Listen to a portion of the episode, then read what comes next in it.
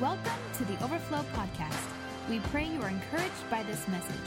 For more info, notes, or other messages, download the Overflow Church app or visit our website at overflowdfw.com. I would say that Jesus did need to pray. And we're going to talk about that this morning. Why did Jesus pray? Well, the first reason why Jesus prayed is Jesus prayed to be an example. Jesus prayed to be an example. He came to set the example, right? Jesus was the standard setter, right? Are you with me? Uh, he was also the standard meter, by the way. He met the standard. Uh, Jesus, uh, and, and we continue to learn, right, from the example of Jesus when he prayed. He showed what a healthy prayer life looks like. And then the other thing about Jesus is he, he taught us how to pray. Right? He gave a whole new meaning to the word prayer where, where people before Jesus ever showed up, they had to go to a priest or they had to go and do all these religious uh, jargon and have all these right words and have all these like systems in place just so they could pray. And Jesus said, no, no, no, you just go and pray. And this is how you pray right? So Jesus taught us how to pray. He was the example, and then he showed us how to do it. Everybody say, to be an example. The second reason why Jesus prayed was to yield to the Father's will. Yield to the Father's will. Jesus, just like you and just like me, had to deny his human nature. Are you guys with me? Jesus had to deny the weakness of being a human. Now I'm going to I'm going to get into a little bit of doctrine this morning. Y'all okay with that? I know some of y'all are Bible school students, so you're good with that. Um, listen, Jesus had to yield his will to fulfill the Father's will, just like we do. Jesus, even Jesus, being fully God and fully man, he had to lay down that humanity to do what God wanted him to do, or else there wouldn't have been no temptation in the desert. Or else there wouldn't have been no, please, Father, let this cup pass. I don't really want to do this, but I'll do it because it's your will. Jesus had to fulfill the Father's will. And if we're going to fulfill the, the Father's will, then we also, too, will have to get into a place of prayer and lay down our natural tendencies. Come on, our natural bents. Right? Well, it's just the way I am. Well, Jesus could have said that, and we would all still be going to hell. But he said, This is my human nature. I'm wanting to give up. I'm wanting to stop. It's tempting. It's hard, Lord. I don't. Please let this cup pass. So we have this doctrine that we believe in Christianity. This is classical Christianity. We believe this doctrine called the incarnation. And what the incarnation speaks of is that Jesus, the Holy Spirit, and God the Father were all God all the time. Okay, this is foundational. Always. Jesus, before he was born on the earth, Jesus was Jesus. He was eternal. You can read about this in Colossians. That before time began, Jesus was there. Jesus was there in creation. Now, there's some cults in the world that said that Jesus didn't exist until he was born of a Virgin Mary, but that's not true. Jesus existed before that. But the incarnation is when Jesus took on skin. He took on humanity. He clothed himself with humanity to show that humanity could follow God, so that humanity, humanity could be with God. And uh, you know, there's a little in, inside your your app. We've put a in the notes section. There's a little infograph about the Trinity, and we've done some teaching on that before. And we're not going to get into that today. But um, I will say this about the Trinity: Jesus is not the Father. Jesus is not the Holy Spirit, but Jesus is God the Father is God and the Holy Spirit is God. So I know that that's confusing for some of you. It took me about probably 15 years before I could really kind of get a grasp on it. But understand that our God has three persons in it. One God, three persons.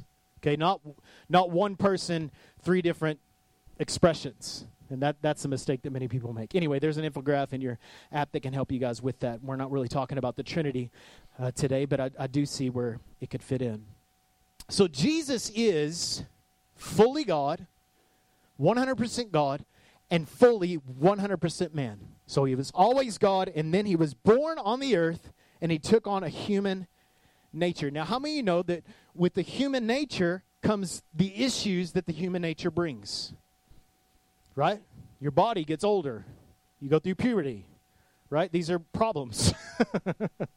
Come on. Y'all are going to have to preach back with me this morning. Um, check this out. John chapter 1, verse 14, it says, So the Word, speaking of Jesus, became human and made his home among us. He was full of unfailing love and faithfulness. We have seen his glory, the glory of the Father's one and only Son. So Jesus is the Son of the Father, but God. Colossians 2 9, for Christ lives all the fullness of God in a human body. So Jesus, fully God, fully human. Check this out. This is this is one of the things I love the incarnation. It's one of my favorite like doctrines. So you have Jesus who's eternal in nature, right? Before beginning, before time and space, there was Jesus. Right? There was God. And then God says at, at a point in eternity, somehow how all that works out, God said, I'm going to put Jesus on the earth and I'm going to give him a body. Now, Jesus didn't have a physical body before. He was spirit, right? God is spirit. So, Jesus, boom, born on the earth, has a body, right? Becomes like a man. Now, that's really like low form to God. It's like you becoming an ant, right? It's like, there's nothing great about an ant. I mean, they could lift a lot of weight, but that's really about it. But it's an ant, easily squashed. Take care of that issue, right?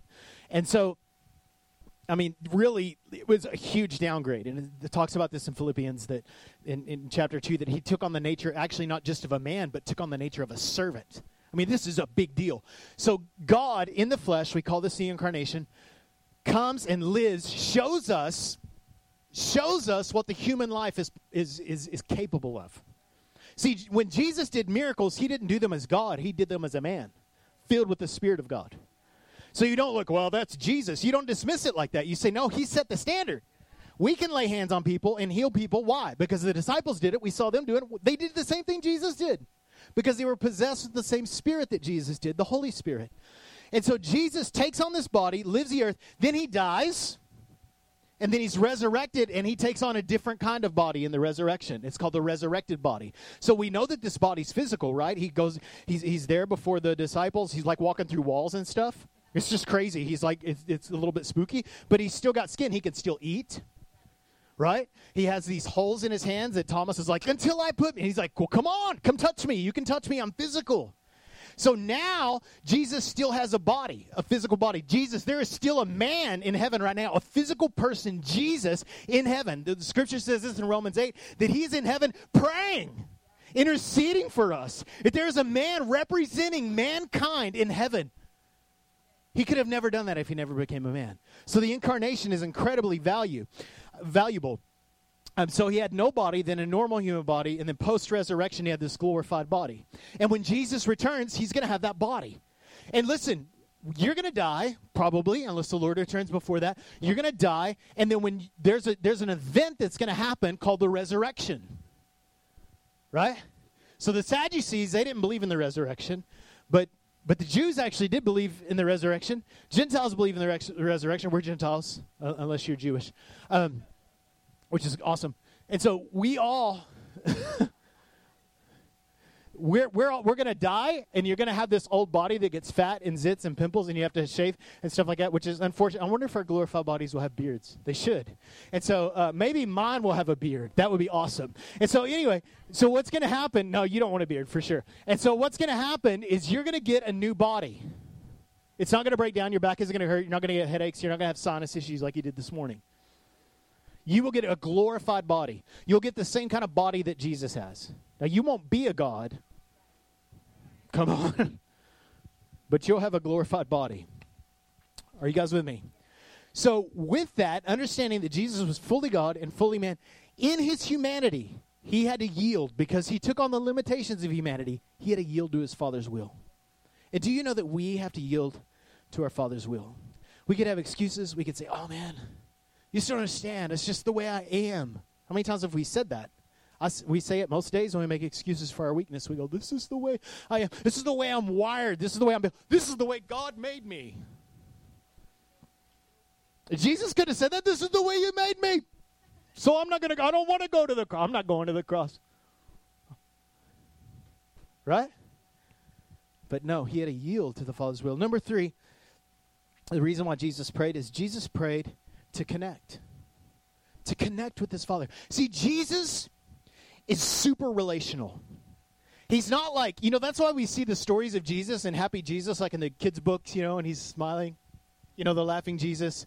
and then he's got like kids around him and he's got like people around him and he likes to debate and he likes to do all these things. Why? Why does he do all these things? Because he's super relational. And how many know that he's still even in heaven he's still super relational? So jesus prayed because he wanted to hang out with his father and so that's why he went and prayed because he loves his father and that's the same way that we need to be. We need to be that our heart's like, oh God, I just want to connect with you today. Not because it's my cosmic obligation as a believer that I need to go and pray. I'm disciplined. No, you get to be with your Father. You get to connect with God. And this is the life that Jesus lived. And it says this in Luke chapter 5, verse 15. It says, the news about him spread all the more. So the crowds of people came to hear him to be healed of their sickness.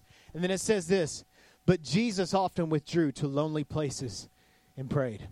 Now, how many know those lonely places weren't lonely places anymore when Jesus showed up? Come on, because everywhere Jesus shows up, he brings a party with him. Come on, but he snuck off. Here's Jesus, right? His ministry is succeeding right? He's thriving. He's doing everything he's supposed to do. I mean, he's like on the color, cover of the Rolling Stones. Well, not yet, but later he would be. Rolling Stones. Okay. Anyway, after the resurrection. Preacher joke. All right. Wow. Okay. So here's Jesus, right?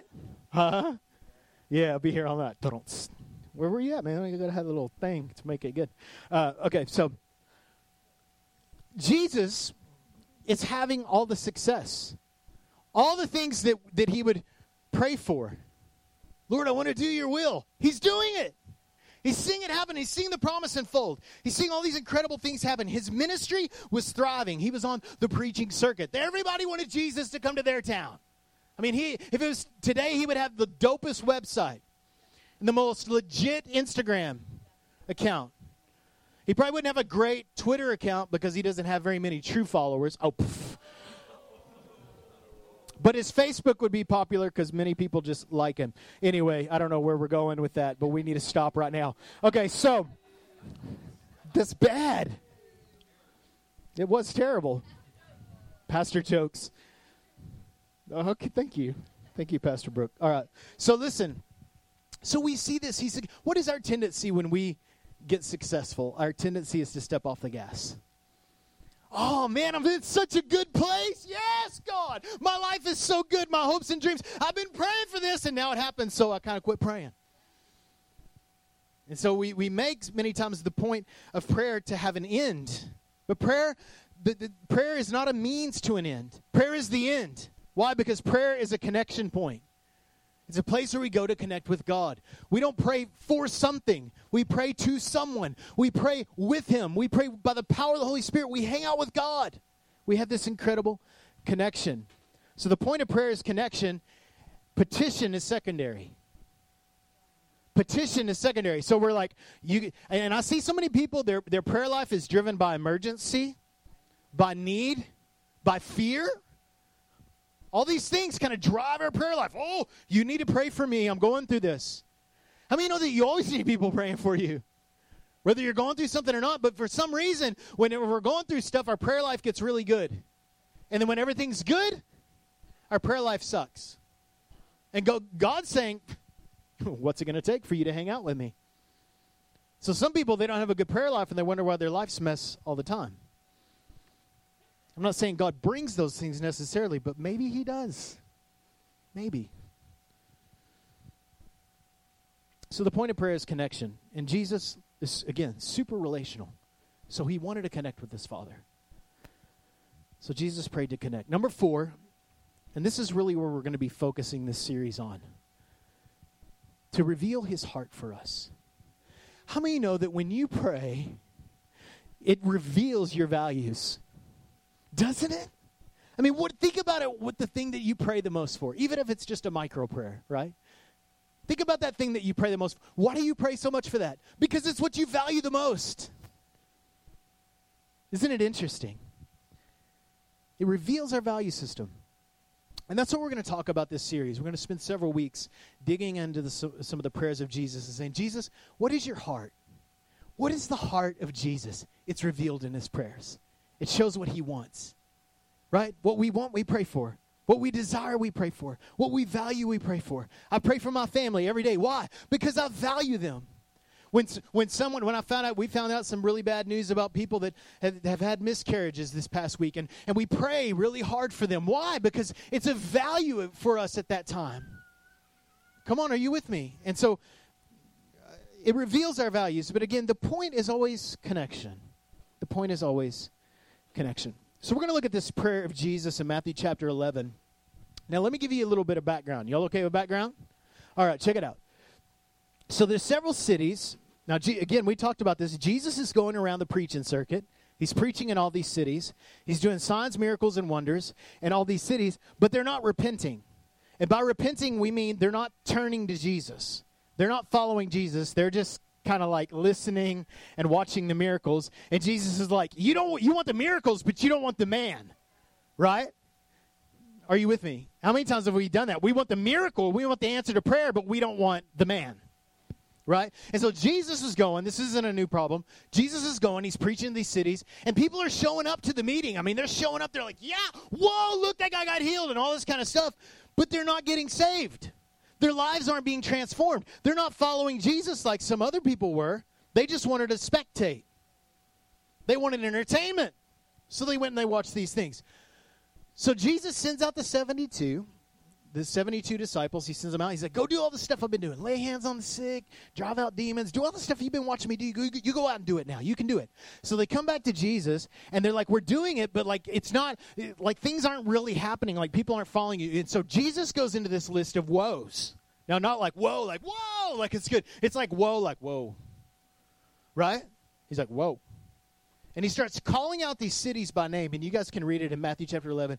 And he starts rebuking these cities because they wanted the miracles, but they didn't want the man. And he goes into rebuke mode. Now, you know, we like to say, well, would Jesus do that? And I, I, saw, I, saw, a meme the other day on, on Facebook, and it said, What would Jesus do? Remind, remind them that tipping over tables is not out of the question.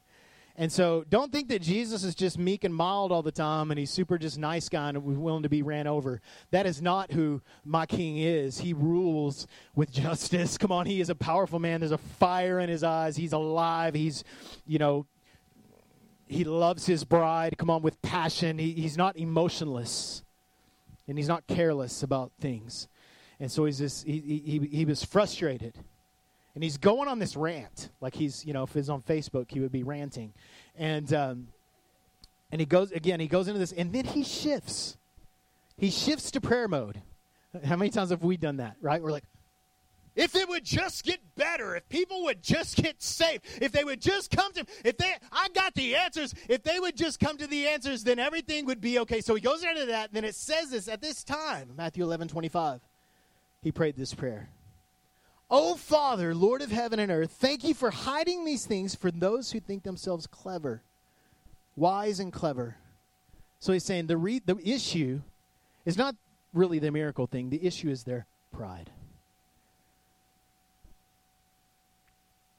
Thank you for hiding the things from those who are wise and clever and for revealing them to the childlike. If you have a Bible, underline that word childlike, revealing them to the childlike. Yes, Father, it pleased you to do it this way.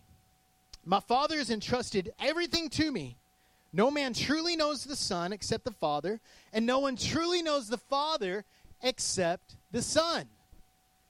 And those whom the Son chooses to reveal. Very important. And those the Son chooses to reveal. Then Jesus said, Come to me, all you are weary and he- carry heavy loads, and I will give you rest. And take my yoke upon you, and let me teach you, because I'm humble and gentle of heart, and you will find rest for your souls. For my yoke is easy, and my burden, and the burden I give, and for my yoke is easy to bear, and the burden I give you is light. So Jesus goes to rant mode into prayer mode. Come on, how many know there's wisdom in that? you get a lot more done by praying than you do by ranting and so Jesus, here he is. What is he saying? What is he saying here? We're going to talk about three things from the heart of Jesus through this passage. Number one is his heart, his intention is intimacy. Notice how he starts off. He says this Yes, Father, it pleased you to do this. It pleased you to do this. I, I love the way that Luke says it. In Luke chapter 10, it gives a, the similar account. This is kind of an echo of the Luke account. And uh, how many know sometimes the, the, the, different gospels are different outlooks on what they saw from their perspective of the story. And it says this in the Luke account it says that Jesus was filled with joy in the Holy Spirit. So here's Jesus, and he's like frustrated. And then it says he prays with joy in the Holy Spirit. He's like, Hey, Father! So now he's like frustrated, and now he's like fired up, like happy, like, Oh, yes! I thank you, Lord that you're revealing yourself to those that are childlike. Those that are childlike. So his intention in, in, in, in his prayer, his desires for us, and what we see is intimacy. Did you know, and this is going to blow some of your mind, did you know that God the Father, our Heavenly Father, loves you as much as he loves Jesus. Well, that'll make your problems real small.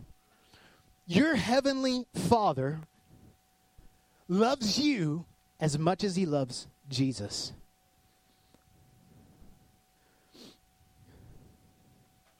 It says this, John chapter 17, 23. You love them as much as you love me. Can I tell you, your heavenly Father loves you as much as he loves Jesus.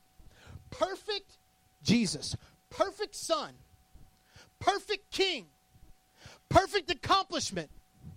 He loves you as much as he loves Jesus. It's not based upon your performance. It's not based upon how good of a person you've been this week. It's not, it's not based upon how talented you are and how gifted you are, and I know you are those things, but it's not rooted in that. He loves you.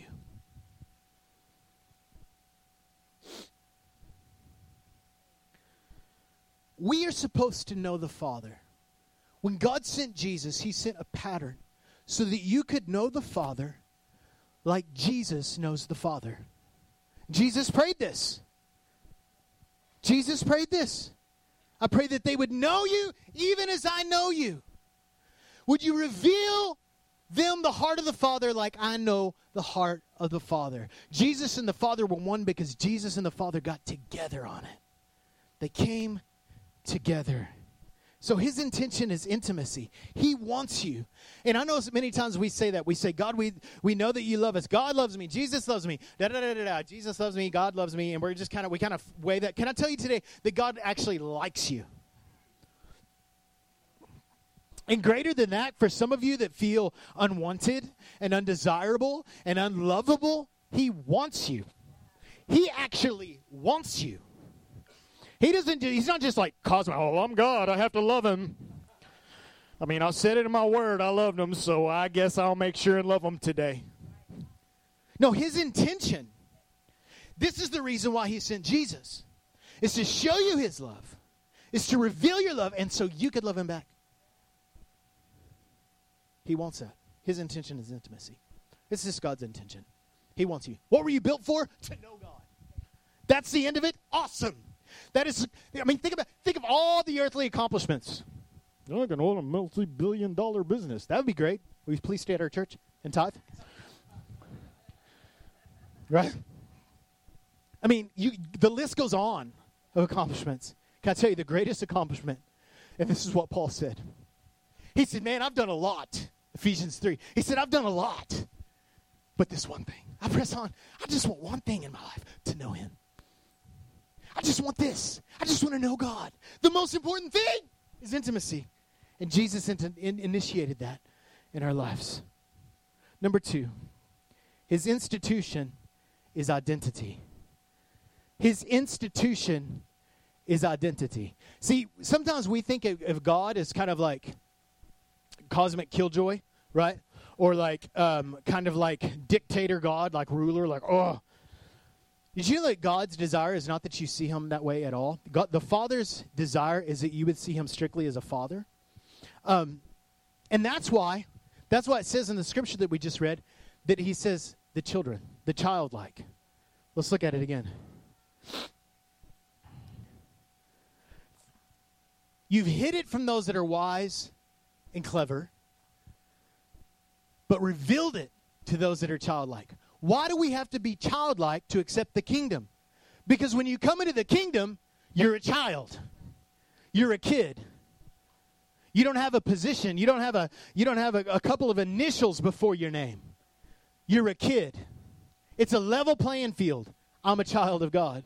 So when we sing songs like this, that's why so much faith can rise up in us. That's why we feel strong when we're going, I am a child of God. That's the reason why when you're singing that, something's coming up in you because you're like, Yes, I am. All of a sudden, my issues aren't that bad anymore.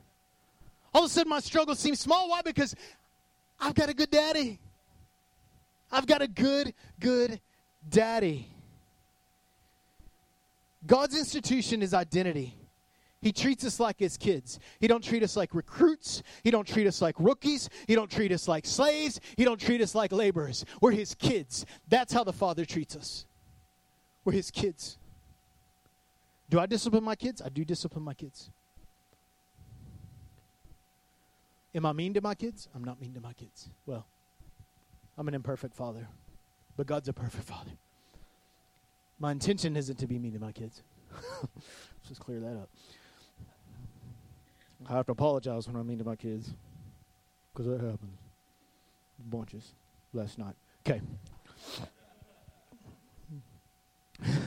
Can I tell you today, you are a son before you do anything. Did you know that when Jesus came out of the water after he was baptized, the first the first thing that, he, that the Father says to him in his in his ministry, he says this. He says, "You are my beloved son.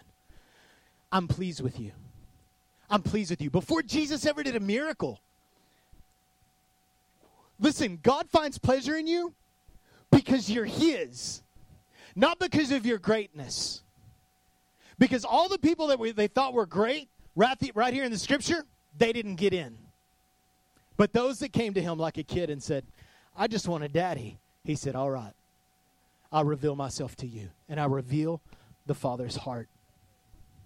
Listen, you are a son, you're a daughter. This is your reference point everything in your life everything in your life your finances, your marriage, your struggles, your successes, your frustrations, your fears, your wins, your loses, whatever it is, your reference point is I am a child of God. So when you don't have the money in the bank, I am a child of God. When the doctor comes back with a negative report, I am a child of God. When you're sucking at raising your kids, I am a child of God and I have the best father. Everything comes from that reference point. Everything in our life. If we could just see, I'm a child of God. God's got it. Not 54 steps, just this one step. This is His institution. You're a kid. You're mine. I'll take you. I don't know. I want to. I won't just take you like, well, I guess, you know, like number ten on the list. You know, I remember when I was a kid, and I used to go play like kickball at school. You know, little chubby Josh Brown, was little daddy. And back back then, I was like this little kid. You know, and I wasn't very good at sports and stuff like that, and everybody knew it.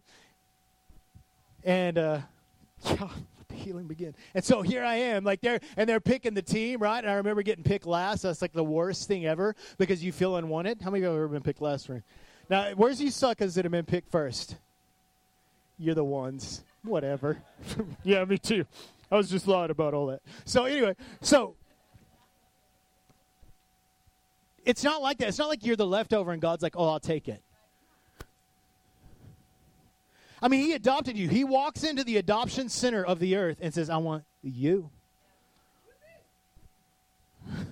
In fact, I want you so much to be my child that I'll give up the life of my child to have you. What?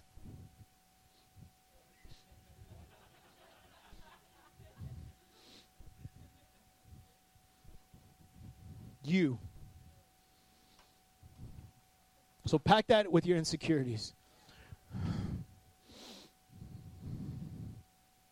It's your reference point for everything.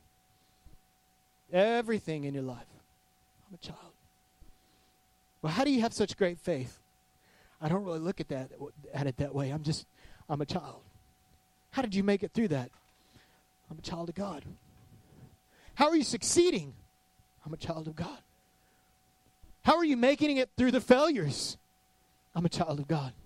Because everything, successes, failures, difficulties, triumphs, everything, you're a child of God. It's your identity and it's His institution. It's the way He trains you, like a kid. There's discipline involved, but we got a good daddy. But guess the one thing that you never lack? Provision, comfort. Come on, the promises of God. Whew, it's good. I'm excited that I get to be His.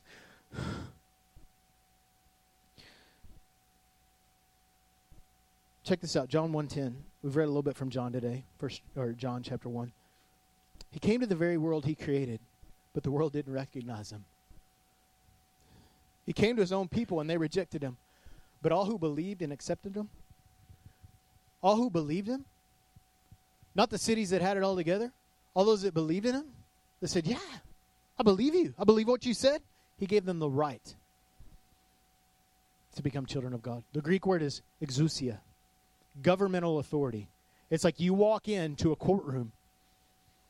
My, I, I have a, some uh, nieces and nephews that are adopted. And did you know that that, that, legal document actually gives them more right over the, their children when they walked in and they got those, those papers signed? Did you know that they have more right over, over those kids that were adopted than even their own children that are born? Because there's actually a document now that says this is your child. It's not just like, oh, yeah, they were born, here's the birth certificate. It's like legally binding. Can I tell you today that you are legally bound a child of God? Legally bound.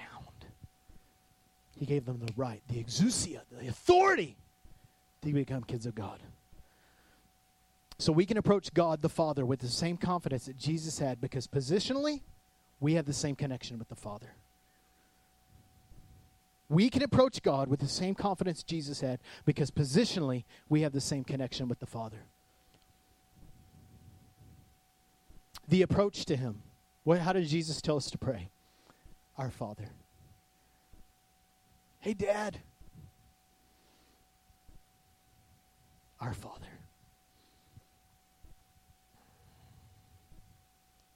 Number three, his invitation is rest. His intention is intimacy, his institution is identity, and his invitation is rest. See, we don't experience Jesus by carrying our own weight. That just shows how great you are. Are you with me?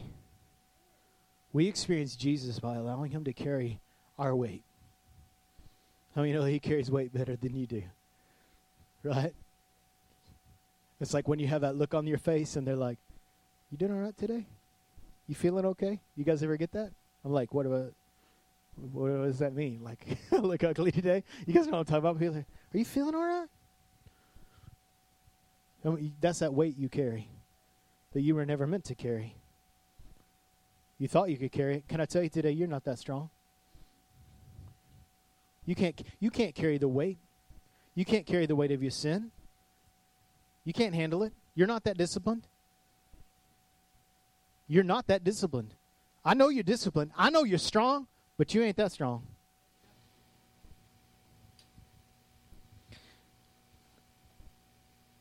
See, the law came to impose religion that's what the law came for. It came to impose a standard, a heavy standard, and they had all these religious people that were walking around, and they were going, You got to do this. Here. You want to know God? Here. You want to be accepted in society? Here. Do this, do this, do this. List and formulas. And Jesus says, My yoke is easy, my burden's light. It's the heavy load. He's like, Yeah, I came to carry it. I came to carry all of it. You just say yes to me. Those who believe in me are my kids. I carry their load. The other morning, I, I uh, was for community group on Wednesday. I got home and I had picked up some groceries, And Lisa walks back to the to the back of my car, and I have the hatch open, and I'm getting groceries out. And she goes, "I help you, Daddy." And I tried to give her, you know, what I thought she could handle, and she couldn't handle it. I said, "I'll carry it, baby. I'll make her carry those loads. I'm the daddy. My responsibility."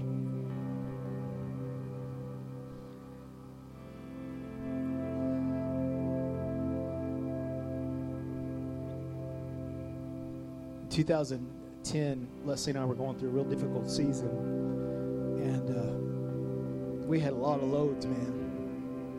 And uh, this song, there was some friends of mine that uh, wrote this song, and uh, I got in my car, and I was working night shifts at Super Target, and uh, it was real humbling, you know. Not that that's a bad job, but you know, when you've been a youth pastor at a church for 11 years, and the next thing you know, you're working at Super Target trying to pastor people that you know, are zombies. It's just a little bit weird. I used to tell Leslie I was going to slay dragons, you know, because it was just weird uh, working not shifts. And and I remember one one one morning I walked out and I got in my car and I and I started playing this song. And the, the lyrics of the song say this. It says, "Just settle down, just settle down." The storm won't last forever. And it, then it says, You're not that strong. Remember that song?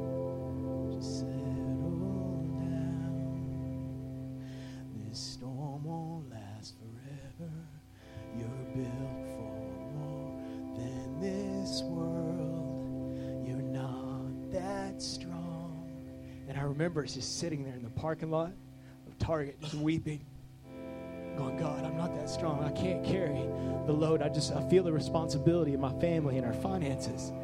And it was just at that moment, I was just like, God, I can't carry this anymore. And He said, You're not meant to carry it. You're not that strong. Listen, I know you're solid today. I know. I know you're solid. I know you're strong, but you ain't that strong. So why don't you just let Jesus? carry your burdens. I'm going to read this scripture. We're going to pray. Whatever your burdens are. Listen, Matthew chapter 11. This is he, so he prays. He's praying to God. All this stuff that we've been talking about. And then he looks to his disciples and he says this. It's kind of almost like he was praying to his disciples. And he was because he was asking them to do something. He's praying to the Father. Lord, it's your pleasure. You love them. They're going to know you like I know you. And then he goes, Come to me. Come to me. All you who are weary and carry heavy burdens, and I will give you rest. Take my yoke upon you, and let me teach you, because I am humble and I am gentle at heart, and you will find rest for your souls. For my yoke is easy to bear, and the burden I give you is light.